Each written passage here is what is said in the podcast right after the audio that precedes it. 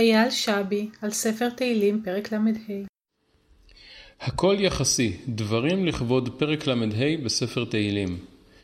כאשר קראנו את דברי הנביאים הראשונים והאחרונים, הגוערים בשכבות החזקות של העם, על התעמרותם בשכבות החלשות, היה קל להזדהות עם הדברים.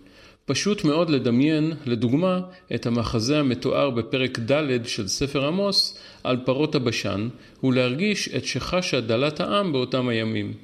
כאז, כן היום, יחשבו חלק מן הקוראים.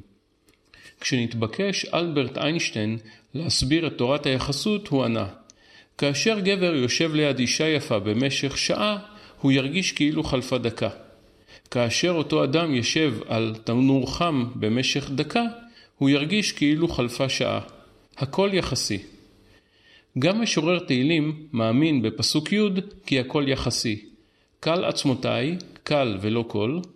קל עצמותיי תאמרנה, אדוני מי כמוך, מציל עני מחזק ממנו, ועני ואביון מגוזלו. יש עני ויש חזק ממנו, וזה האחרון הוא לא בהכרח המוכתר של הכפר, הוא לאו דווקא פרת הבשן, הוא לא חייב להיות הכהן במקדש המנצל את מעמדו הרם. זה יכול להיות אני, את ואתה. אני אינני שייך לאלפיון העליון, ורחוק מאוד גם מן העשירון העליון. ברם, האם אני נוהג בכבוד כלפי מי שגורלו שפר עליו פחות מגורלי? האם חייל פזמניק מקפיד שלא לסנג'ר את הטירון החדש שזה עתה הגיע ליחידתו? האם עובד בארגון מתעניין בשלומה של עובדת קבלן המשמשת כמנקה בארגונו. כל אחד מאיתנו נמצא על שלב מסוים במארג החברתי.